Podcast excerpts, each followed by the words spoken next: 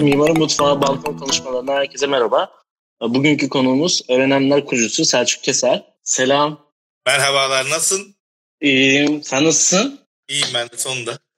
ee, aynen süper. Uzun süredir planlıyorduk. Uzun süredir dediğim bir yıl falan oldu.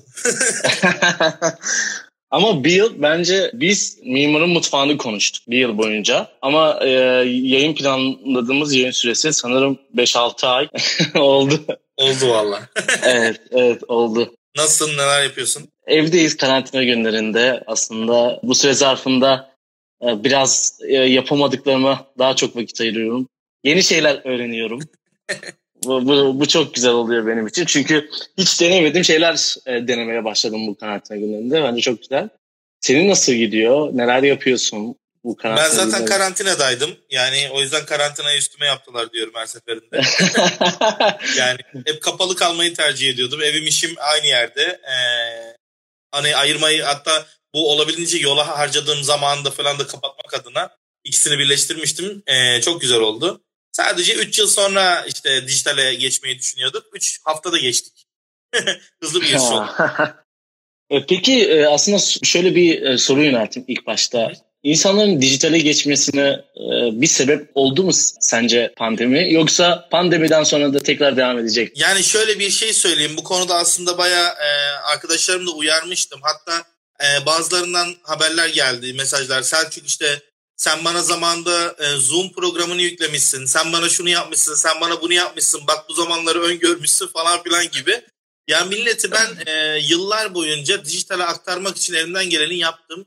Hiçbiri geçmedi. Hiç bizi dinlemediler. Teknoloji e, çok kötü. Doğa, orman, yoga bilmem ne falan. Yani güzel hassasiyetler bunlar ama e, insanlarda gereksiz bir teknoloji karşıtlığı e, oturmuştu. Ama bu da hayatın gerekliliğiydi. Yani ATM'den neticede para çekemeyeceksen yaşlı amcalar e, gibi.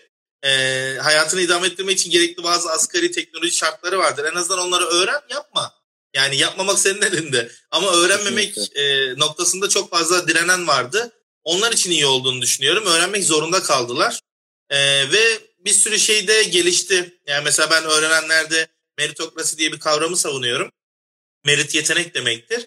İnsanlar mesela bu süreçte eğer e, sabit bir maaş almıyorlarsa devletten ya da başka kurumlardan yetenekleri ve becerileriyle hayatta kalabiliyorlar şu an. Yani emmoğlu, dayıoğlu falan konuları bir yerde tıkanıyor. Artık evet. e, yetenekli olan insanlar sadece hayatta kalabilecek gibi duruyor. Hani bu süreci de hızlandırmış olması birazdan biraz iyi oldu gibi düşünüyorum.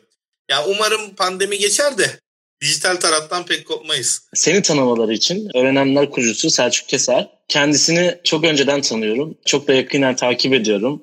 Öğrenenlerden her seferinde bir şeyler öğrenen e, bir mimarım ben de. E, hem video konusunda hem canlı yayınlar konusunda hem de müzik konusunda ben de bir bateri hayranı olarak. Öncelikle kendinden bahseder misin? Ee, Selçuk Keser neler yapıyor? Nasıl başladı? Olur. Bir kere Selçuk Keser kendinden balkonludur. Göbeğim O yüzden balkon konuşması yapıyorum zaten ben her konuşmamda. o yüzden sıkıntı yok yani. Alıştım bu durumlara. Ee, ben makine mühendisliği okudum. Ee, her ne kadar annemgil benim yerime tercih yapmış olsalar da ee, Gaziantep istemiyordum, İngilizce istemiyordum, makine istemiyordum. Üçü bir arada geldi. Sonra enerjiyle aram iyi değildi. Enerji tezi yazdım. Malzeme bilgim eksikti. Malzeme yüksek yaptım. Elektronik yazılım öğrenim diye mekatronik doktora yapmaya çalıştım. Beşeri bilimlerde kötüydüm. Sosyoloji okudum o yüzden. E, sosyoloğum aynı zamanda. Açık öğretim var ama yani, yani şey. E, böyle böyle aslında bilmediklerini öğrenen bir insanım. O yüzden de öğrenenleri e, kurdum ama adını ilk başta öğrenen diye yapmamıştık. Öğrenmen projesiydi. Öğrenci gibi öğretmen kelimesinden geliyordu. Sonradan öğrenenlere değişti. E, ben de böyle bir insan diyelim. Makine mühendisi, sosyolog. Peki öğrenenlere geçmeden önce e, birçok deneyimim var. E, aslında e, bahsettiğim bu farklı alanların deneyimi de e, onu tetiklemiş gibi geliyor bana. E, işte evden kaçış üzerine kurduğun oyun programı ee, ilk önce bundan bahsedelim. Sonrasında Olur. öğrenenlere geçelim diye düşünüyorum. Zaten Olur. 2015 yılında kurulmuş. Öğrenenler de 2016 yılında kuruldu. Evet. Diyorum. Daha öncesi de 2012 yılında galiba üniversitede akademisyenlik yaptım. Bilgi Üniversitesi'nde. 3 yıl. Hı hı. Orada e, biraz mobbinge uğra- uğruyordum. İşte e, baskılar falan vardı. Yani araştırma göresiydim ama araştırmaya vaktim olmuyordu. E, oradan bir kaçış yolu e, deniyordum. Kaçış oyunlarına gidiyorduk. E, kaçış yolunu zaten arıyordum. Kaçıştan dolayı bir e, çekici, cazibe. Bir de çok iyiydik, başarılıydık. Her gittiğimiz evde başarılı sonuçlar alıyorduk. Ya dedik bu üç tane evden daha iyisini yaparız biz. Dördüncüyü biz açalım. Aramızda paralar topladık. Dördümüz eşit miktarda eski ev arkadaşları. E, haldır huldur girdik. Bir aylık bir tadilatın sonucunda bir baktık 117. kaçış oyunu evini kurmuşuz. Yani o ay Aa. 113 tane kaçış oyunu evi kuruldu. e, o sürecin sonunda da British Council yani İngiliz Konsolosluğu ve İKS ve İstanbul Kültür Sanat Vakfı'nın ortak verdiği bir yaratıcı girişimcilik eğitimine katılmıştım. E, tesadüf üçüncü gününde e, bir sonraki çalışacağım yerin e, kurucusu, Atölye İstanbul'un kurucusu Engin'le tanıştım. E, orada da işte kaçış oyunu evimi vardı benim. İşte şehirden kaçış, ülkeden kaçış diye benim oyunlarım da var. Adalardan kaçışı gerçekleştirdik de şehirden kaçış, ülkeden kaçış çok ilgi görüyor özellikle ülkeden kaçış. E, bunları e, yapmak için işte bir kaçış oyunu evi başlattım ilk başta ama başarısız olacağımı o eğitimde fark ettim. Sonra sağ olsun Engin bana güzel bir teklif yaptı akademiyi bırakıp Atölye İstanbul'da Maker Lab koordinatörü olarak çalışmaya başladım. Kaç yıl e, orada çalıştın? Çünkü atölyenin aslında ben de yakından takipçisiyim. E, yaptıkları çalışmaları da çok ince e, buluyorum. Çünkü e, mimarlık alanında da çok güzel çalışmaları var yakın bir zamanda onlarla da böyle bir şey planlıyoruz. Sen bahseder misin? Olur ee, tabii ki. Orada neler yaptığına dair. Dediğim Sonrasında gibi, öğrenilenlere geçelim bence. Olur. İlk defa ben Atölye İstanbul'u işte o girişimcilik eğitiminin üçüncü gününde Engin konuşmacı olarak gelmişti. Üç konuşmacıdan biriydi.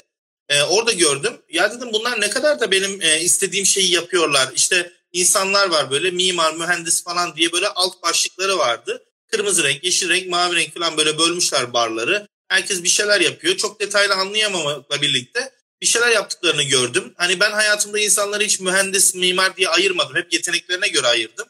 Hani malzeme seçebiliyor, e, imalat yapabiliyor falan filan şeklinde. Ya dedim bu adam tam istediğimi yapmış gidin bununla konuşayım. Konuşmanın sonunda gittim yanına. Dedim böyle böyle ben bir kaçış oyunu evi e, kurdum işlettim. Makine mühendisliği falan filan şu var bu var. Derken tanıştık. Çukurcuma'daki e, Atölye İstanbul'un o zamanlar ee, şey vardı. Masumiyet Müzesi'nin tam karşısında bir yerleri vardı. Orada başladım. Oradan sonra taşınma sürecine dahil olduk. Taşındık Bomonti bira fabrikasına kadar ki bütün süreçte atölyenin kurulumu bilmem ne şeylerinde e, Maker Lab sorumlusuydum. 8 ay çalıştım orada. Hı hı. 2000 işte 16 Haziran'ı mıydı? O zaman oradan ayrıldım. Ayrılmamın sebebi de Inno Campus'un 3 haftalık bir girişimcilik programı vardı e, ben bundan sonra kendime bir de girişimciliği katsam çok iyi işler yaparım diyerek e, öğrenenleri kurmak adına e, Haziran ayında ayrıldım doğum günümde. sonra da e, bunu kurdum. Öyle bir şey yaptım. Öğrenenleri kurdum. Girişimcilikle tanıştım dedin. Öncesinde bir girişimcilik deneyimi vardı. Ee, Yok mu? Vardı ama girişimcilik denmezdi ona ya. Hani Öğrenenlerle başladı demek. Hatayla başladım. Hatayla öğrendim. Sonra girişimcilik yaptım. Öyle evet. Şimdi öğrenenlere gelelim bence de. Olur. Ee, tam öğrenenlerin üzerine değinmişken aslında öğrenenlerin hikayesini de işte atölyeden sonra başladı ama ardında bir farklı bir hikayesi vardır elbette. Sen evet. bu hikayeden bahsetmek ister misin? Tabii ki aslında öğrenenler e, ben doğarken başladı maalesef. Çünkü Selçuk'un üzerine kurulu bir sistemdi. Öğrenen kelimesinden kendim gibi olan insanları toplayarak öğrenenler diye oluştu. E, ismini sonradan koyduk. Hikayeyi tam oturduğu için.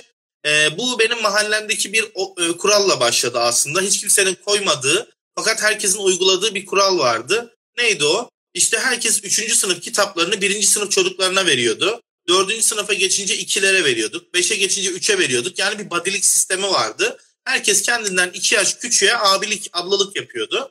E, bu sistem e, kimse tarafından koyulmamıştı. Sadece şu durum vardı. İkinci sınıf, birinci sınıfa yardım ettiğinde goy goy oluyordu. Çünkü bir yaş büyük, bir yaş küçük derken aynı yaşa denk gelebiliyorlardı ve kaytarıyorlardı. Ama arada iki yaş olunca çocuk için güzel bir e, yaş aralığıdır. Ki ben Adana'da doğup büyüdüğüm için akran zorbalığı iyidir. e, sağlam dayak korkusuyla bütün ödevlerimizi falan yaparak e, kendimizi geliştiriyorduk. Sistem oradan geldi. Üçler bire, dörtler ikiye, beşler üçe öğretiyor konusu Orada başladı. Daha sonrasında üniversite zamanlarımda baktım ki ben insanlara imalat konusunu anlatıyorum. O konuda çok iyiyim. Dedim ki size minimum B harfi aldıracağım. B, B alacaksınız en aşağı. E, B aldır, alacaksınız pardon. E, dedim ama e, siz de bana işte enerjiden sen beni geçireceksin, ısıdan sen beni geçireceksin, çizimden sen beni geçireceksin diye söz aldım. Ben onlara bir konu anlattım. Onlar beni 12 tane dersten geçirdi. O gün şunu farkına vardım. Ben dedim bir saat zaman harcayıp 12 saat satın alabiliyorum.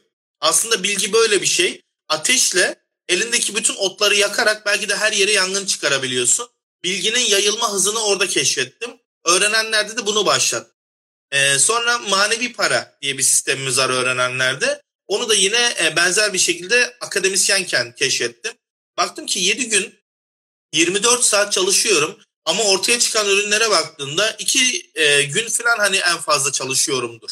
E, sonra baktım arkadaşlara e, notlar almaya başladım. Dedim bugün işte X kişisine Ahmet'e 500 liralık yardım ettim. Buna 200 liralık yardım ettim. Buna 500'lük yardım ettim derken yılın sonunda bir baktım 60 e, bin liralık yardım ettiğim adam var. 12 aya böldüm baktım ayda 5 bin lira. Ya dedim bu adam genel müdür gibi beni sömürmüş. Bu sefer dedim ben ondan bir şey isteyeyim. İhtiyacım olmasa da bir şeyler istedim. Karşılığında da dedim işte e, şunu yaparım falan filan. Sonra baktım e, kem küm ya yapamam edemem zamanım yok falan gibi bahaneler söyledi. O bahaneleri yazdım Excel'e. Ne zaman benden bir şey istese onu söylemeye başladım. Beş e, günüm benim boşa çıktı. Yani iki gün çalışıyormuşum. Beş gün boşmuşum. Öğrenenlerdeki iki gün çalış, beş gün öğren modeli de buradan geliyor. Biz beş gün öğreniyoruz. O iki günü daha pahalı hale getiriyoruz. Saati 17 lira, saati 25 lira, saati 50 lira, saati 100 lira derken böyle böyle saatini gününü artıra artıra artık yani 1200'ün altına iş yapmıyoruz konumlarına falan getirdik. Öyle. Böyle bir işleyişi de var. Ee, şu an Arı Teknokent'te e, Yok aslında yoksa değilim. bir mekana bağlı değil mi? Yok e, aslında biz e, Inno Campus'e girdik, e, British Council'in programına girdik, İTÜ Arı Teknokent'e gittik, e, İTÜ Çekirdek'ten dolayı girmiştik. E, Keyworks'e girdik, e, e, yurt dışına ESA'ya gittik, e, yatırım hazır sosyal girişimciler, e, Ataşehir kadın girişimciler yani bir sürü programa dahil olduk fakat mekanlarda çok duramadık. Hatta İTÜ Çekirdek'te hiç çok duramadık. E, çünkü 200 kişiyi birden içeri alıyorlardı e, ve hani bilgisayarı koyacağım yer yok. E, yoldan geçen işte çalışanlar mesela ya sen hangi girişimdin falan gibi sorular soruyorlardı. Çok hoşuma gitmeyen durumlar oldu. E, ben de Keyworks tarafında bir yandan da gidiyordum. İkisini aynı anda kabul almıştım. Keyworks'te de 16 tane girişim vardı. 6 tanesi hızlandırma, 10 tanesi ön hızlandırma. Direkt bana Burak Yaman oranın başındaki kişi şey diyordu. Selçuk seninle şuna görüşme ayarladım. Senin şu eksiğin var şunu hemen buradan tamamlıyorum bir şey yapıyorum beni masanın etrafında kovalıyor falan böyle. Mükemmel bir iletişim şey vardı. Ben Keyworks tarafına komple kaydım. Yani o taraftan çekildim. çekildim. Burak Yaman'la biz de tanışmıştık. Girişimci kalite sayesinde kesinlikle. Kesinlikle enerjisine hayranım ben kendisine. Senin hayatında yani sana karşı bir eleştiri yapacaksa bir kere yapar bir daha hiç yapmaz. Yapmaz. Evet. Sen onu kovalayacaksın alacaksın o beni evet. mükemmel geliştirdi. Ben artık bir eleştiri aldım mı onu direkt kayda geçiriyorum. E, değerlendiriyorum hayatıma uyguluyorum. Çok güzel. Makine mühendisliği okuyorsun. Hı-hı. Makine mühendisinden sonra işte e, farklı alanlarda e, yüksek lisanslar sonrasında e, işte atölye atölye e, dışında bazı e, e, şeyler de var, deneyimler de var. E, kendin e, bireysel olarak çalıştığın. Hı-hı. Ama e, şu zamana baktığımızda sen bireysel olarak maker olarak Hı. adlandırılıyorsun. Öyle Şimdi öyle anılıyorsun. Evet. Ee, bunun aslında biraz e, Maker'ın ne olduğunu e, ve sonrasında seni buraya iten noktanın ne olduğunu bu evet. bölümle mi alakalı yoksa senin bir isteğin miydi, arzun muydu onu da anlatmak ister misin? Şöyle anlatayım. Ee, bir kere maker kelimesini bilmeyenler için Türkçe yazılışı maker diye yazılıyor. Hı-hı. Maker her şeyden bir şey yapan demek. Yani herhangi bir şeyden bir şey yapıyorsanız maker'sınız diyoruz. Hani bu Derya Baykal seviyesinde e, ev, el işleri kendin yap projeleri de olabilir. Yemek evet. yapmak da olabilir. E, çok yukarı çıkarsan Elon Musk gibi bir şeyler de olabilir. E, maker dediğimiz kişi satın almaz, yapar. Atmaz, tamir eder. Ama bunu da abartmamak lazım. Yani tornavida elimde bir tane 5 liraya satın alabileceksem, yapabileceksem niye tornavida yapayım? Hani bazı şeyleri de almak yapmak arasındaki o e, akli şeyi de kurman lazım. Ama şunu anlayamadığım durumlar oluyor. Yani kendi robotunu kendin yapabilecekken daha uygun fiyata 2000-5000 liralık fiyatlara hazır robot almayı ve bunları yarışmalarla insanları yarıştırılmasını maker'a sokmuyorum. Asla ve asla bunun maker olduğunu düşünmüyorum. Kendi robotunu yapan herkese maker derim ama robot satın alanlara diyemiyorum. E, böyle bir durumu da var. Şimdi maker dediğimiz şey e, meslekle yapılabilecek bir şey değil aslında. Kendi yapan kültürüne sahip olmak lazımdır. O yüzden insanlar maker diye çağrılır. E, bir de bu makerların toplu halde bir akımı takip etmesinin adı da maker hareketidir. Yani o yüzden maker dediğimiz zaman kişi akla gelmeli. Makine mühendisiyle, sosyolojiyle falan hiçbir alakası yok normalde. Ee, ben hatta mesleklere göre hiçbir şey bölmüyorum. Çünkü şöyle bir durum var. Zamanında benden işte piyasanın en iyi makine mühendisini bana yolla 20k maaş var yani 20 bin lira maaş var dediler. Yolladım. Ee, yani gördüğünü yapan, makineyi yapan bir adam yolladım. Notları da iyi olan, akademik olarak da iyi olan bir kişiyi yolladım. Fakat sonra dediler ki Selçuk bu ne ya? Hani sen bize nasıl birini yolladın? Bir teknik resim bile çizemiyor falan dediklerinde olayı anladım. Dedim siz buna ne yaptırmaya çalışıyorsunuz? İşte teknik resimde şunları çizdiriyoruz. Ya dedim ben size bir tane lise öğrencisi yollayacağım dedim. Liseden yeni mezun hatta birini yollayacağım meslek sesi. Yolladım. 2-3 bin liralık bir fiyata e, defalarca revizesini de verdi ve e, çok da memnun kaldılar. Ben o paraya bilgisayar alırım abi falan diyerek çocuğun da motivasyonu yüksekti. E, 20 bin lira para vermedin işini görebildin. Hani bu noktada şunu keşfettim. Dedim ki patronlar yeteri kadar oryantasyona sahip değil. Hepsi şu kültürle yaşıyorlar. Gerekirse ot yoldur yine de boş bırakma. Alıyorlar bir tane piyasanın en iyisini. Sonra o adamı doğru kullanmayıp saçma sapan işler veriyorlar. Hem onu soğutuyorlar hem kendi işlerini batırıyorlar. İtiraz edilse başka türlü davranıyorlar. izinlerini kesiyorlar bilmem ne diyor. O da susuyor bir şey yapmıyor. Hani aptalların yanında akıllı e, davranmamak için o da aptal gibi görünmeye çalışıyor. Hepimizin derdi bu. O yüzden meslekle e, bu yetenekle ortaya çıkan kavramları birbirinden ayırıyorum. Maker o yüzden bir bölümü olan işte sanayi odası gibi ne bileyim makerlar odası falan olmayan sertifikasının verilmesi söz konusu bile olmayan bir kavramdır. O yüzden de e, genelde ticari olarak birileri sertifika satmak, yarışmalar düzenlemek, e, maker öğrenci, maker öğretmen, maker bilmem ne falan diyerek böyle e, ticari gelir elde etmek için içini mahvettikleri güzel bir akımdır. Öyle söyleyeyim. Şimdi şöyle e, maker demişken benim şöyle bir sorum var. E, bazen e, canlı yayınlarda da konuklarıma da soruyorum. Kendileri de iletiyor. İşte şu anki dönemde 3D printerların aslında 3D yazıcıların çokça meşhur olduğunu, bunun aslında işte ben ilk defa örneğin kendi fakültemde bu dönem karşılaştım bir hocamın stüdyoya getirmesiyle. Ee, insanlar şöyle söylüyor. Maker olmak için e, direkt 3D baskı mı yapmak lazım? Yoksa e, maker olmak için nereden başlamamız lazım gibi sorular. Bir de aslında şunu da sormak istiyorum. Maker hareketi dedik.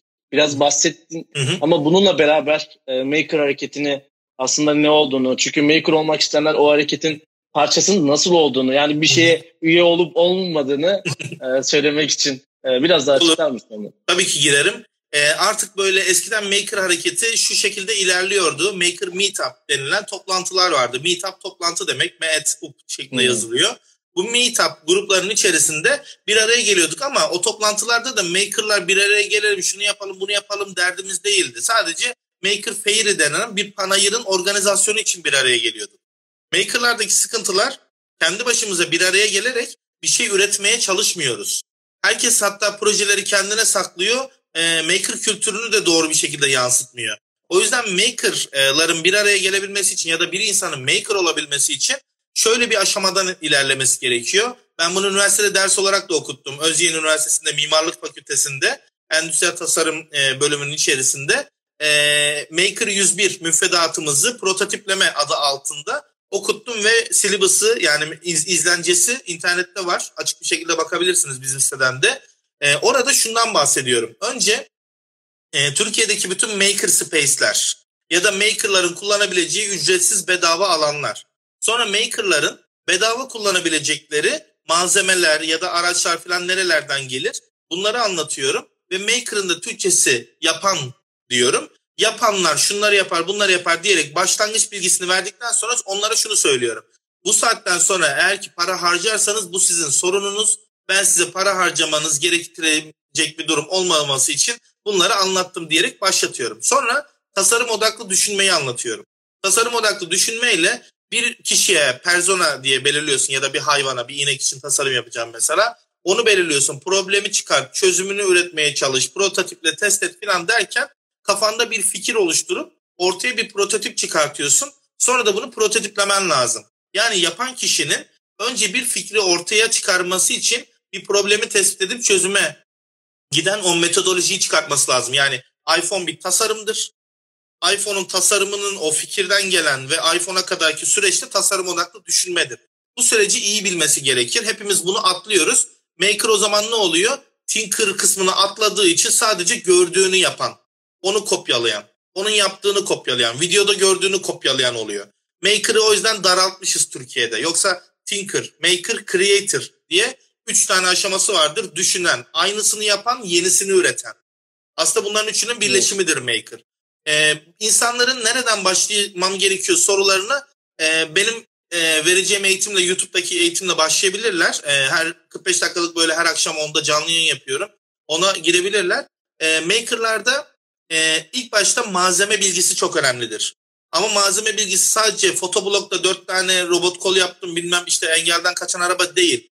Fotoblok, kağıt, karton, oluklu mukavva, yumurta kırıklarından yapılan presli e, malzemeler, süngerler, straforlar, balsalar, hani e, aklına gelebilecek bütün bu hafif e, prototipleme araçlarının yanı sıra soğuk dökümle yapabileceğin metal tozlarından tut pirinç malzemesi, sarı diye geçen e, malzeme, kaynak, demir falan bunların hemen hemen hepsini malzeme olarak öğren. Sonra kesme, biçme, bükme, katlama, kaynaklama gibi e, birleştirme yöntemleri. Sonra e, diğer imalat yöntemleri işte spreyler, boyamalar bilmem neler son işlemler.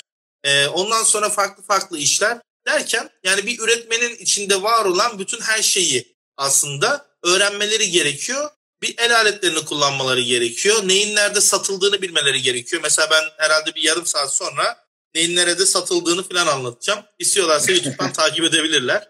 Onlara evet, bakacağız. Öğrenenler YouTube kanalında değil mi? Hı hı, evet. evet. Şimdi e, aslında devam ediyordun ama ben şöyle bir soruyla evet. e, devam edelim diye düşünüyorum. Hı. E, şimdi 3D printerların aslında... Ha, oraya girmedik doğru. Evet, Maker hareketinde olanların hepsinin aslında çokça ilgilendiği bir dönem. Çünkü e, şu pandemi döneminde yaşadığımız malzeme sıkıntısı sağlıkçılar açısından. var. evet, bunları hepsinin bağlamında düşündüğümüzde evet. aslında e, neler söylemek istersin? Şöyle söylemek istiyorum. Üç boyutlu yazıcı e, ve lazer kesim cihazı olduktan sonra bir yer e, atölye değildir. Yani atölye kurarken işte göstermelik bir atölye kurmayın ya da sadece fotoğraf çekmek için temiz bir atölye yaratmayın. Orayı kirletin. Yani ben temiz atölye sadece fotoğraf çekmek için vardır diyorum.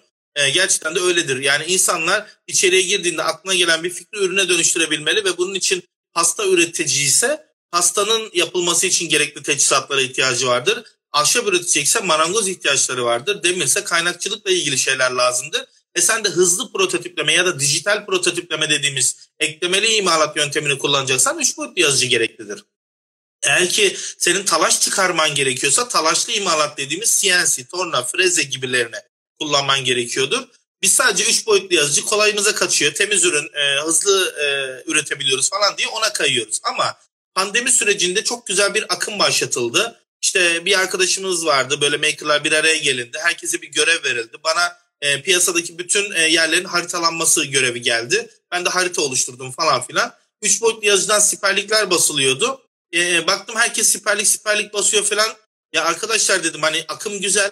Böyle devam etsin. Biz onları müdahale etmeyelim. İnsanlara küçümsemeyelim. Çünkü insanlar birliktelik, kolektiflik konusunu çok unutmuşlar. O tarafa çaktırmayın. Biz arka tarafta malzeme bulduk. Yatırımcıları bulduk. Plastik enjeksiyon yapılabilecek kalıp sistemlerini ayarladık bütün DOS firmalarımızla falan bunu arka tarafta çözdük. Bunu enjeksiyonla yapılması için elimizden geleni yaptık ve reklamını da yapmadık. Hani e, sonra arkadaşlarımız bizi aradı. Dediler ki biz harita yaptık falan filan dediler. Ben hemen haritayı kaldırdım. Çünkü böyle süreçlerde çatallaşma e, saçma bir e, konu doğurur. Maalesef çatallaşmalar da oldu. Yani biz kapattık ama başka arkadaşlar e, şu taraftan siperlik yapıyoruz, bu taraftan siperlik yapıyoruz diye yine bir araya gelemediler. Devletin götürdüğü sistem, e, muhaliflerin götürdüğü sistem gibi garip böyle saçma bir şeye dönüştü. Yani birlik olmak için bile birlik olamıyoruz. E, öyle bir süreci var Maker'ın. Hatta bizde mesela mahveden şeylerden bir tanesi Teknofest'lerdir. Teknofest olduktan sonra bir daha Maker'lar bir araya gelmedi. Devlet bu işe adımını atınca e, hiçbir Maker kalmadı. Yani orada birkaç tane göstermelik birkaç okul var. Öğrenciler gidiyor diye, çocuğum gidiyor diye gidenler var. Çünkü ben e, bu tür organizasyonlarda şeyi pek sevmiyorum. Gidiyorsun oraya bir gün boyunca ayakta ürünlerini anlatacaksın. Zaten maymun kafesi gibi hayvanat bahçesindeki kafesler gibi hissediyoruz. Bir de işte e, siyasi bir kişi geliyor hadi herkes dışarıya çıksın kimse masalara yaklaşmasın. Ya arkadaş ben burada yaptığım bir şeyi anlatmaya çalışıyorum millete. Gelmesin siyasi. Hani Gidin hani biz burada kimseyi ayırt etmiyoruz ki sağcı gelmesin, solcu üretmesin diye bir şey yok ki. Yani olayı farklı yerlere taşıdılar maalesef. O yüzden o tarafları pek sevmiyorum yani. Ya aslında e, şöyle bir e, konu da var. Ben bunu gün yüzüne getireceğim. E, belki çokça konuşmuşsunuzdur aranızda. Ya önceden insanların ürettiği ve ürettikçe sevdiği şey aslında maker'dı. Yani bu bence önceden böyleydi. Ama son zamanlarda son 15-20 yıl içerisinde yaşanan bir girişimcilik konusunda ve ben bir girişimciyim. Benim bir startup'ım var. Aslında az önce anlattığın e, Maker'ın ürün üretirken oluşturduğu iş modeli, Canvas iş modeli. Hı hı. E, sonrasında işte e, bir işi başlatıyor. O da bir e, startup e, ve onu e, işte değiştirip e, tekrardan hayata kazandırması. Ya böyle bir durum var mı? Ben çok merak ediyorum. Önceden Maker'dı şu an Maker e, herkes kendine girişimci mi diyor? Böyle bir durum yaşanıyor mu? Çünkü şu an bazıları kendine maker demekten e, çekiniyor yani. Çünkü yaptığı evet. girişim aslında bir maker. Evet. Diye, diyebilir miyiz? Böyle bir e, Kesinlikle e, böyle konusunda. ama bunun sıkıntısı da maker meetup'larda yaşanıyordu. Çünkü sadece firmalar geliyordu toplantılara. Yani hmm. ben her seferinde şu, şunu söylüyordum. Her maker toplantısında başka bir yerde yapalım. Hep aynı yüzleri görüyoruz. 10 kişinin etrafında dönüp dolaşıyor bu. Ben sanayiden bir sürü insan tanıyorum. Mesela e, Yeni Türkü'nün e, davulcu şey e, bas gitaristi Sezer Alemda e, kendisi çok iyi bir dioramacıdır. Minyatür ustasıdır. İbrahim Kaçar diye bir adam vardır Mersin'de Braham Makina cam fabrikasında çalışır. Kendi küçük üç boyutlu yazıdan yapmış olduğu e, minyatür e, üç boyutlu yazıcı nasıl diyeyim seramik makineleri, tornası, frezesi şu kadarcık makine yapar fırın yapar yani şu kadar ve çalışır yani parmak boyunda musluk yapar bu kadar ve akar. Yani bu kadar maker varken bunları toplantılara getiremedik. Ben Adana'da maker hareketi başlattım da Mersin'deki İbrahim abiyi öyle tanıştırdım birileriyle. E, Sezer'i hala getiremiyorum. Ben İbrahim abiden daha büyük maker olduğunu düşünmüyorum. Ben kendime bile maker demeye utanıyorum İbrahim abiyi tanıyınca. Evet. Öyle yani. Aslında evet. biraz e, şöyle bir soru da yönetmeden önce işte yeni Türkiye'den bahsetmişken ben de bir teyit ettim hemen Google'dan. ee, işte solisti de mimarmış öncesinde. Aslında e, ben de duyduktan sonra çok e, farklı bir tepki vermiştim. E, şöyle bir sorun üzerine de değinmek istiyorum. Şimdi yaşadığımız pandemi. Pandemi sonrasında çokça konuşuluyor ama ben bunu e, daha önceki yayınlarımda da e, söyledim. Çok sıklıkla bir dile getirmek istediğim bir konu değil. Çünkü insanlar canıyla uğraşırken bizim e, bunun mesleğe etkilerini konuşmamız şu anlık e, gereken bir şey değil. Yok bunu Ama, da e, Evet e, biraz değinmek açısından düşünüyorum ben. Ortak çalışma alanları, teknokentlerin o coworking alanlarının hepsini düşündüğümüzde bunların etkisi konusunda neler olacak? Ya da işte şu an sağlık konusunda e, bir peak noktaya ulaştık düşüşteyiz ama e, malzeme ihtiyacımız var. E, teknokentlerin üretim yapmaya ve bu ortak çalışma alanlarının da tekrar çalışmaya devam mı etmesi gerektiğini düşünüyorsun? O, o konu hakkında düşüncelerini de al. Hızlı bir şekilde söyleyeyim. Maker'ların e, ciddi bir şekilde para harcamaları gerekiyor ki hobilerini devam ettirebilsinler. Her maker'ın e, nereden baksanız bir ayda 500 bin lira falan para e, gidiyor minimum. Yani en basit bir maker'ı dediğimizde bile. O yüzden e, bu insanların kalkıp da pandemi sürecinde e, sen niye katkıda bulunmuyorsun gibi bir e, zan altında bırakılmasını doğru bulmuyorum. E, ben bir ülke olsaydım e, bütün vatandaşlarımın hangi yetenek becerilere sahip olduğunu, nerede hangi imalat aletlerimin olduğunu, e, nerede hangi coworking space'imin falan filan hepsini bunu bilirdim. Ve orada söylerdim. Elsiva 2 mesela bir anda ne yaptı abi? Fabrikaların hepsini, şey mağazaların hepsini kapatıyoruz. Komple şey yapıyoruz, maske yapıyoruz dedi. Elinde imkan var. Evet. Adam yaptı bunu ve hani duyurmuyorlar çok da fazla. Hani biz duyuruyoruz falan. Yani ben Elsiva 2'den giyindiğim için seviniyorum adamları. Hani yoksa belki başka benim de haberim olmayacaktı. Ama işte mesela bekledim ki yani bayraktarlar bir şeyler yapsın falan filan diye bir hafta geciktiler. Yani abi yani en erken sizin atlamanız gerekiyordu. Senin bir lafına 100 bin tane adam e, atölyelerini dönüştürüp bir şeyler yapmaya çalışıyor. Hani böyle insanların adım atması gerekiyordu. Onlar niye geciktiler ben onu anlayamadım. Ee, onlar başlatmalıydı. Maker'lar değil. Yani Biraz e, sanayinin devreye girmesi gerekirdi. Benim babam kaynakçı ustası. Ben sabaha kadar metalle ilgili bir şey yapmaya çalışayım yapamam. Ama benim babam gider sana metalden kalem yapar. Yani adam evet. e, bunu çok yetenekli. Bizim 3 ayda yapacağımız oksijen e, şeylerini mesela cihazlarını yapabilecek milyon tane ustamız var. Mennan Usta öldü Allah rahmet eylesin ama adam fuara girmesi yasaktı. Gördüğü makineyi kopyalar aynısını evet. yapardı. Türkiye'de bir sürü var bu adamlardan. Yani o yüzden e, bu tarafa sıkıntıyı öyle buluyorum. Yani küçüklerde bir sıkıntı olmamalı. Büyüklerden Olmamalı. destek gelmeliydi. Coworking konusuna da gelirsek e, belediyelerin aslında kendi birlikte çalışma ortamları vardır. Kadıköy İdealar ne bileyim işte Ataşehir Belediyesi'nin şu an yapmaya çalıştığı şeyler var. Bir sürü belediyelerde aslında kolektif çalışmaya yönelik çalışmalar var. Hatta bunlar ben kolektif e, merkezlerin, coworking space'lerin de zamanla e, kendilerini kaybedeceklerini, uzaktan ofis e, şeylerine dönüşeceklerine inanıyorum. E, Facebook'un çok güzel bir araştırması var. Atölye İstanbul'da da bu kullanılıyor. Dünyada en iyi birbirinden verim alan insanların sayısı 150'dir. 150'yi fixlemiştir mesela Atölye İstanbul. 3 tane mimar varsa dördüncü mimarı almamaya çalışır ki hani fazla mimar olmasın. Bir mimar olsun, bir sosyolog olsun, bir şey olsun ki kolektif çalışılsın ortaya bir şey çıksın transdisipliner. Yani o yüzden e, bu tür yerlerden belki ortaya bir şeyler çıkar. Fakat şimdi maalesef de hani Atölye İstanbul'daki herkesin bir işi var ve bu konuda da başarılılar, uzmanlar. Evet. O yüzden işlerin akışını değiştiremiyorlar. İşlerin akışını değiştirebilecek esneklik ve amatörlükte olan insanları bir araya getirip de ortaya bir şeyler çıkartabilirsin. Hani Atölye İstanbul'dan 5 proje çıkıyorsa böyle olan gruplarda esneyebilme kapasitesi olan insanların dahil edildiği yerlerde 500 tane de çıkarabilirsin. Yani o yüzden biraz daha devletin çalışıp bunu öyle coworking space'ler yaratmasından evet. yanayım. Yani büyük bir el dokunacak. Maliyet konusu parayı parası olan insanlara değil de yetenekli olup herkese açık olan yerlere dönüşecek. Benim bir ara yap yat projem vardı. Keşke yapabilsek. Üç katlı bir yer olsun. Git orada bir hafta kal.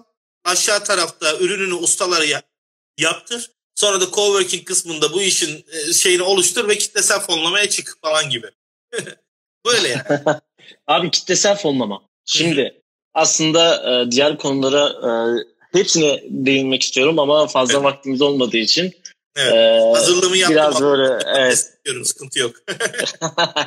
Şöyle bir e, durum var. Şimdi kitlesel fonlama bence şu anki dönemimizin e, fikirlerini hayata geçirebileceği en güzel ortam diye düşünüyorum. Hı hı. Bu herkesin yapabileceği bir alan. Yani e, aslında bir maker'da e, aynı şekilde kendi fikrini e, hayata geçirmek istediğinde kitlesel fonlama aynı zamanda hayata geçirmedi e, şey hayata geçirmek isteyip de hayallerine ortak olup e, birkaç kişiyi bulduktan sonra da durdurabileceği bir platform. Hı. O yüzden e, şu an pek popüler olmasa da aslında çokça bilinen e, bir o kadar da işlevi hala çok iyi kullanılmayan bir e, platform bence. Ondan da bahsetmek ister misin? Çünkü şöyle bir dipnotla düşün. Ben Arı Teknokent'te mentörümle birlikte seninle tanışmıştım. İşte Mehmet Yalçın Güngör kendisinde isminin yayındaysa Evet. E, selamlarımı iletim ona. Seninle tanıştırdığında beni e, şöyle demişti. Aslında ben öncesinde kendisiyle sohbetteyken bana şey dedi. Çok iyi birini tanıyorum. Yani e, çok güzel bir şeyler öğretiyor. Senin aslında tüm soruların cevapları da olabilir. Ve e, şöyle bir şey de var. E, bunu e, Girişimcilik Vakfı kurucusu Sina Afra'nın aslında uluslararası bir düşünceyle Türkiye'yi düşündüğünde şöyle bir yorum yapmıştı. Çok hoşuma gitmişti.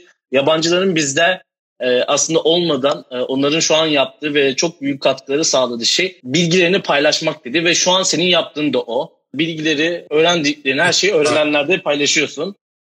Kitlesel fonlamayla birlikte aslında bu bilgi paylaşımı, e, fikir paylaşımını anlatmak ister misin? Çünkü Hı. kitlesel fonlama hem aynı zamanda bilgi paylaşımı da bence. Anlatayım. Ee, şimdi kitlesel fonlama şöyle bir süreç. Aslında hepimizin alışkanlık e, yaşadığı IMC denilen usulün aynısı. Altın hı hı. günü yapıyorsun ya hemen hemen aynısı. aynısı. Sigortanın ortaya çıkışı rezonans denen bir kavramdır. Sigortanın sigortası falan filan diye hep bu şeyden getirirler. İlk sigorta mesela gemi sahibi olan insanlardan ortaya çıkmıştır. Bir gemi e, battığında o kişi hayatı boyunca artık bir daha yeni bir gemi almak için e, bir şey yapamaz ama arkadaşları belirli bir miktar para bir yerlere bırakırlarsa ortaya bir şeyler çıkarttılar ve o adamı e, gemisini yeniden e, ayaklandırıp yeniden para kazanabilecek hale getirebilirler diyerek ortaya çıkmış bir kavramdır. E, kitlesel fonlama tarafı ise e, maalesef günümüzde çok iyi e, tanıtılmıyor ve iyi anlatılamıyor. E, sanki destek veriyormuşuz gibi hani karşılıksız sanki birine e, dilenciye para veriyormuşuz gibi algılanıyor. Halbuki sen şu anki teknolojiyle üretilmemiş bir ürünü ya da çok pahalı fiyatlara aldığın bir ürünü erken siparişle daha uygun fiyata alıyorsun. Ön satışla bu kişiye de parayı verdiğimiz için o kişi toptan üretim sağlayabiliyor ve bunu sana ucuza verebiliyor. Aslında bunu ortaya çıkartıyoruz. E, fakat Türkiye'de mesela şöyle diyeyim kitlesel fonlamaya destek 10 binde birse dünyada da 10 binde bir diyelim. Ama dünyada daha fazla İngilizce konuşan ve kitlesel fonlamaya destek veren sayı hacmi büyük olduğu için yurt dışındakiler daha başarılı. Türkiye'dekiler daha akrabayla, arkadaşla falan yürüyor. Yani sen kitlesel fonlamaya bugün bir ürün koy, hiç tanıtımını yapma, bir kişi satın almaz. Arı kovanında sadece Türksel'in şöyle bir verdiği söz var. Ne yaparsan yap, ne kadar istiyorsan iste %25'ini ben sağlıyorum diyordu diye hatırlıyorum. Yanlışım varsa düzelsinler araştırın. 100 bin lira mesela bir şeye ihtiyacın varsa 25 binini arı kovanı vermiş gibi başlatıyor seni belirli bir yerden sonra. Ee, yakın zamanda metanemlik mesela e, kodlanabilir drone ha burada ESP Copter bunu mesela kitlesel fonlamayla ortaya çıkarttı. E, proje bayağı iyi ve biz e, bu ürünü normalde 600-700 liralara alacağımıza 350 liraya aldık. Ön sipariş verdik. 6 ay sonrasını e, yani 6 ay sonra ürün alacaksın 350 liraya alacaksın gibi bir durumla bunu almış oldum. Yurt dışında daha fazla destek var. E, insanlar mesela şey örneği vereyim sana. Hiçbir işe yaramayan e, fidget e, küp diye bir ürün vardır. Fidget küp e, 15 bin dolarımız olsa piyasaya çıkarırız diyorlar. Fakat 6,5 milyon e, para topluyorlar. Fidget küp şu an yazıyorum. Telefonumla açıyorum görselini ve size göstermeye çalışıyorum. Fidget küp dediğin şöyle elinde tuttuğum bir zar. Bu zarın etrafında işte bazı düğmeler falan var. Ve o düğmeler sadece seni rahatlatmaya çalışıyor. Hiçbir işe yaramayan böyle düğmeler. Bak bu düğmelerden oluşuyor. Joystick var. Evet. Işık açma kapatma. Parmağını içine koyuyorsun falan da filan. İşte bir tane bavul şifresi. Bu hiçbir işe yaramıyor. Adam ne demiş? 79 lira verirsen bana sana bir tane bundan veririm. 350 lira verirsen iki tane bundan ver, beş tane bundan veririm falan demiş. Bak 15 bin doları hedeflemiş, 6,5 milyon toplamış. Herhalde benim kamera ters gösteriyor o yüzden böyle. Evet. Evet. evet. Ama evet. şey düşün 15 bin dolar demiş 6,5 milyon e, para toplamış. Bu mükemmel bir veri. Yani e, evet. işe yaramayan 3 boyutlu yazıcıdan evde bir tane prototip yapsan e, ve insanların maaş günü ayın biri ise o zamana denk getirsen öncesinde çok iyi viral e, pazarlama yöntemleri uygulasan 21 yerde reklam verirsen insanların aklında kalırsın gibi kurallar var. Bunları uygulasan demek ki sen de belki böyle bir şey yapabileceksin. Desel fonlama konusunda aslında bizim YouTube kanalı var yine öğrenenler.com şey youtube.com slash öğrenenler. Orada ben kitlesel fonlamayı uzun uzadıya anlatacağım. Anlatmadım anlatacağım. Evet. Orada e, bahsediyorum. O, ona bakabilirsiniz. İyi süper. Oradan aslında bir ürünü hayata geçirirken kitlesel evet. fonlamayla e, nasıl yaratmak. Kesinlikle. Aslında şöyle bir soru daha yöneltmek Hı-hı. istiyorum. E, evet. Arı Tekno demiştik. Arı Kovanı'nda e, ben şeyle tanışmıştım. O e, mentorumun yönlendirmesiyle Suat da onunla bir yayın yapmıştık. Kendisi mimar. Aha. Evet tanıyorum. Evet. Suat Batuhan. Evet, evet. Kendisi mimar. Aslında mimarlık alanının dışında kendisi de Maker hareketinin bir parçası. Kendisini yakinen takip ediyorum hem de. Çünkü sağlık alanında işte bazı 3D baskılarla üretimler de yapıyordu. Yanlışım varsa yayındaysa düzelsin bence. Suatbatu.com adresinden bütün yaptıklarına bakabilirsiniz. Bakabilirsiniz. Aynen. Biz Mimarın Mutfağı'nda kendisiyle bir yayın yaptık. Maker'ı konuştuk. Ve aslında şöyle bir e, soru yöneltmek istiyorum. Arı'da şu an bulunan ve mimarlık okuyup da e, Maker'ın parçası olan kaç kişi var ve e, aslında e, şöyle de olmuş olsun e, ürün örneği verdik ne işler yap? Yani e, arı tarafında neler yapılıyor konusunu çok iyi bilmiyorum. Ben İTÜ Çekirdek'ten mesela projeler nelerdir hani onları hmm, anlatabilirim. Olur. Eğer sorduğum bir şeyse bunu anlatabilirim. Aslında İTÜ Çekirdek de olabilir. Hiç sorun değil. Arı Teknokent dediğin Arı 4 falan gibi şeylerin içerisinde. Evet. Yani startuplar girişimler var ama çok fazla onlarla ilgili detayları bilmiyorum. Teknokentlerin KDV avantajı gibi şeyleri var. e, bedava ofis kullanımı gibi avantajları falan olabiliyor. Bir de İTÜ'nün içerisinde bulunuyorsun. E, haliyle büyük firmalar yani hem teknolojiden uzak kalmayalım hem de üniversitenin içerisinde gündemden uzak kalmayalım diyerek kendilerini teknokentte yer ettirmeye çalışıyorlar. Yani bu teknokentlerden bir tanesinde ben danışmanlık yapmıştım. G Garaj'a e, Atölye İstanbul'dayken mesela. Atölye İstanbul yapmıştı. Ben orada ayda bir gün gidiyordum mesela. Hani oradan e, bildiğim kadarıyla mesela e, arada böyle eğitimlerin verildiği, cihazların olduğu, ürünlerin sergilendiği e, bir şube gibi bir şey. Pop-up dükkan gibi kullanıyorlar. Arge yani kalkıp da e, ulusa açık bir yerde çok fazla arge yapmazsın bilgisayarın içerisinde yaptığın işler yoksa. Hani daha çok fabrikanın içinde gizli yerde yaparsın. hani o yüzden oralara ne için koyarsın? Bir şey satmak olur. Birilerini ağırlamak olur. E, diğer teknoloji firmalarından uzak kalmamak için bilgi paylaşımı olur. Hani bu tarz işler için oralarda kalmak güzel ama e, böyle yani. On, onunla ilgili Takip ettiğin benim... mimarlık alanında geliş, e, gelişmeler yapan insanlar var mı? Örneğin Yok. E, ürün prototipi olarak çıkardığını düşündüğün e, güzel yani ürünler. Yani ben İstanbul'un sadece projesini biliyordum. O da e, Powerless, ne, ne lace'ti tam hatırlamıyorum. Mıknatıslı bir ayakkabı bağcığı vardı. O projeyi hmm. biliyorum. Ee, bir tane evet. orada arkadaşımız vardı. Ee, Bende vardı ama şu an bulmam lazım. Evet. yani çok fazla e, bilgim yok ama Suat Batu'yu çok e, az anlattık. Onun e, bayağı yeteneği becerisi var. Türkiye'de drone yarışmalarında falan dereceleri var. E, çok iyi bir FPV kullanıcısıdır. Kaynaklı yapar. Bizim heykeli mesela e, Batu yaptı. E, atık metallerden gitar çalan e, gitar heykelini falan. Yani bayağı e, sağlam yetenekleri vardır. Kesinlikle. Onun, onunla yayın yaptığımız aslında bir projesinden bahsetmişti. Dinlemek isteyenler Mimarın Mutfağı e, podcast kanalından ulaşabilirler. Bir projede aslında drone macerasına giden bir hikayesini anlatmıştı. Bir anısını paylaşmıştı. E, çok güzel bir anıydı. Bence her mimarlık öğrencisi e, dinlemesinde bir fayda olacağını düşünüyorum. Ben evet. şöyle bir soru soracağım. Yayından gelen sorular böyle kısa cevaplar olsun. Olur. Böyle aslında şıklı cevaplar gibi seçmeli. Güzel. Şimdi aslında 20 yaşına dönmüş olsaydın neyi farklı yapardın? Bir cümle alalım. Ya ben e, yazılım ve tasarım konusunda çok kötüyüm. E, bilmediğim onları öğrenirdim. Yani o, o, o tarafta eksiğim var. Tasarıma o zamandan başlardım. Yazılıma o zamandan başlardım. Anca çünkü öğreniyorsun. aslında kendine öz eleştiri yapmak konusunda çok açık olduğunu söylemişler ama ben de şöyle bir soru sorayım demiş. Geriye dönüp baktığında e, çok etkili oldu dediği bir hatası var Yaptığım en büyük hata e, diploma ya da not ortalaması için kendimi kastığım günler. Onun yerine kalkıp da fabrikada birer hafta staj yapsaydım daha çok şey öğrenirdim. Her sektörde bir hafta staj yapsam dört yılda hayvan gibi bir insan olurdum ya. Bayağı iyi olurdum. Stajların önemi. Evet. Ondan bahsediyoruz. Evet. Yani üç haftalık Şimdi... bir stajla makine mühendisliğinin yüzde ellisini öğrenmişim. Şöyle bir soru da var. Ee, bir kitap, bir film önerisi. Hı. Aslında bu karantina günlerinde çokça sorulan bir soru. Tabii İnsanların ki. vaktini daha Tabii. anlamlı kılması için. Bu maker alanında da olabilir, farklı evet. alanlarda da olabilir. Kendisinin en son zamanlarda e, izlediği ve okuduğu kitap diye geçmiş. Maker alanında film önerisi istiyorlarsa Temple Grandin filmi üzerinden tasarım odaklı düşünmeyi anlatıyorum. Otistik bir bireydir ve ineklerin e, kendilerini özgür hissedebilecekleri bir çiftlik tasarlamıştır. İneklere özel tasarım yapabilmek. Persona olarak ineği seçmek konusu. E, Temple Grandin, Temple Grandin şeklinde yazılıyor.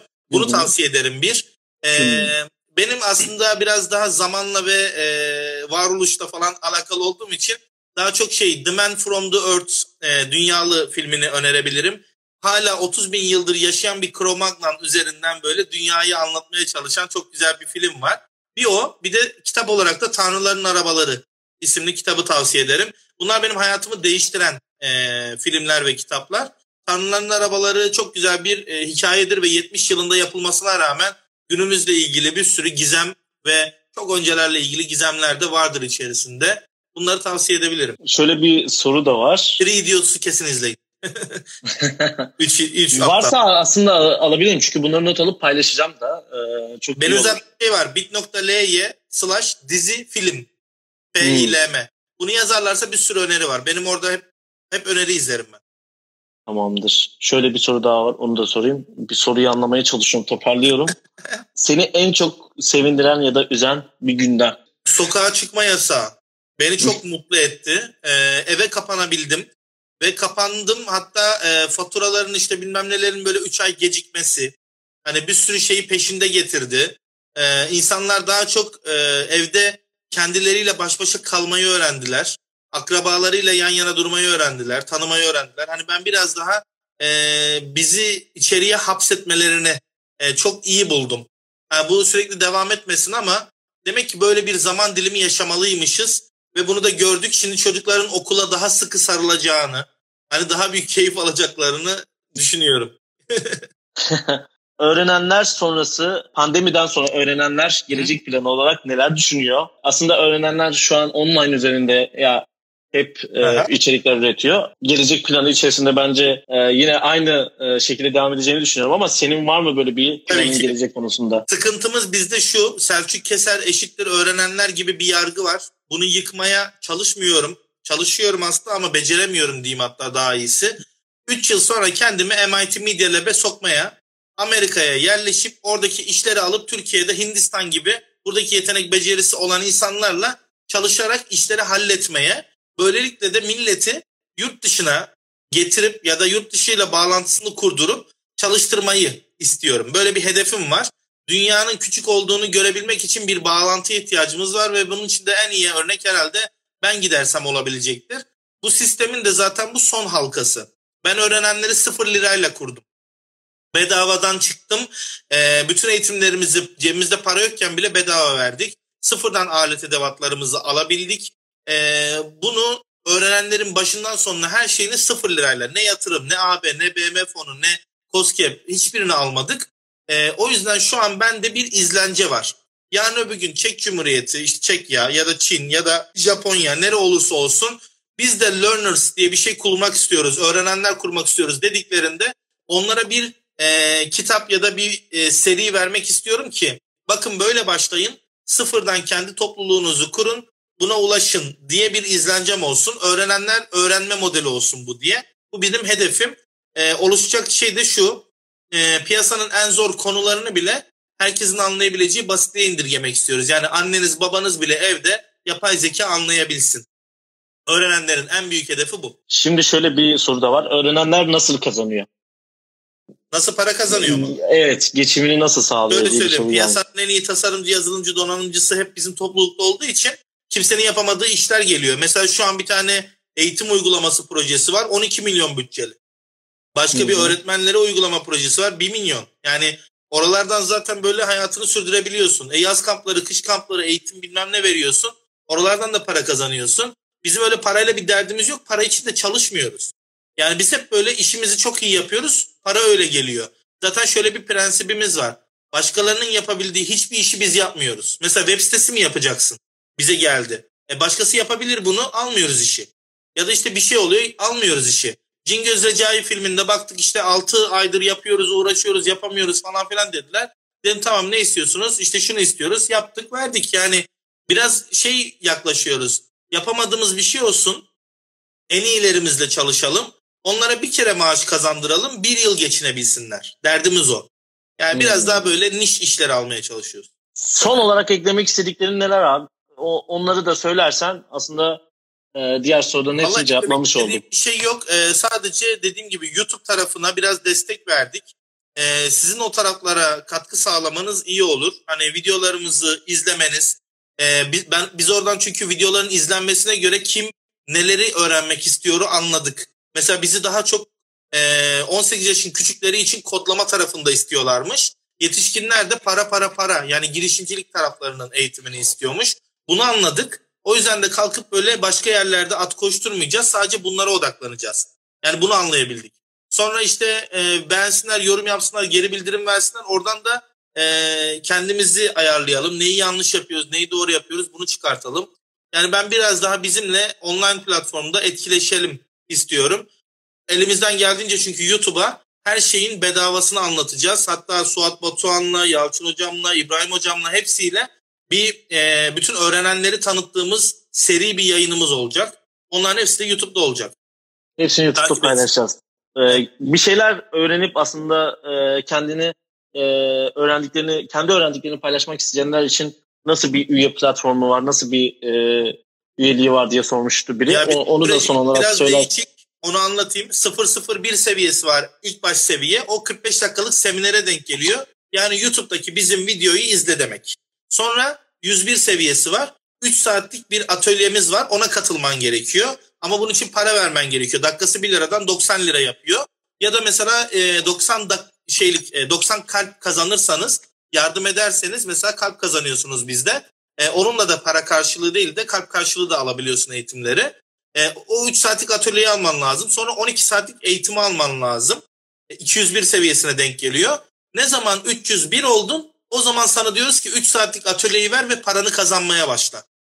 Sonra Hı-hı. onu 401'e alıyoruz. Sonra 501. Böyle bir sürecimiz var. Bunların hepsini anlatıyoruz. Ben YouTube'a da yüklerim. Ee, bizim seviyelere baksınlar. Sık sorulan sorular bölümünde var bu. 101'den 801'e kadar ne anlam taşıyor? Hepsi orada yazıyor. Ee, mecbur YouTube'daki o konuyla alakalı 45 dakikayı izlemen gerekiyor 001. 3 saatlik biz eğitim aç, atölye açtığımızda ona gelmen gerekiyor. Deneyimleme atölyesi kendini keşfet. Sonra e, eğitimine katılman gerekiyor. 12 saatlik öğrenmeyi öğrenme diye geçiyor. Bunun üçünü hallettikten sonra artık seni 301 seviyesine getirebiliriz. Sen de gidip bunun para karşılığı öğrenenlerde atölyesini açabilirsin. Sonra başlıyor hmm. zaten 401, 501 falan filan diye daha büyük eğitimler e, günde 1000-2000 lira falan para kazanmalı şeyler de var. Kurumsal eğitmen olmak için mesela 801'e gelmeniz gerekiyor gibi bir şey. Anladım. Anladım. Bunun için öğrenenler Instagram hesabından, YouTube hesabından, e, Selçuk Keser e, sosyal medya hesaplarından iletişime geçebilirsiniz. Aynen. Bugün e, mühendis ve öğrenenler kurucusu Maker e, Selçuk Keser'le birlikteydik. Şimdilik hoşça kalın, sağlıcakla kalın. Görüşmek üzere diyelim.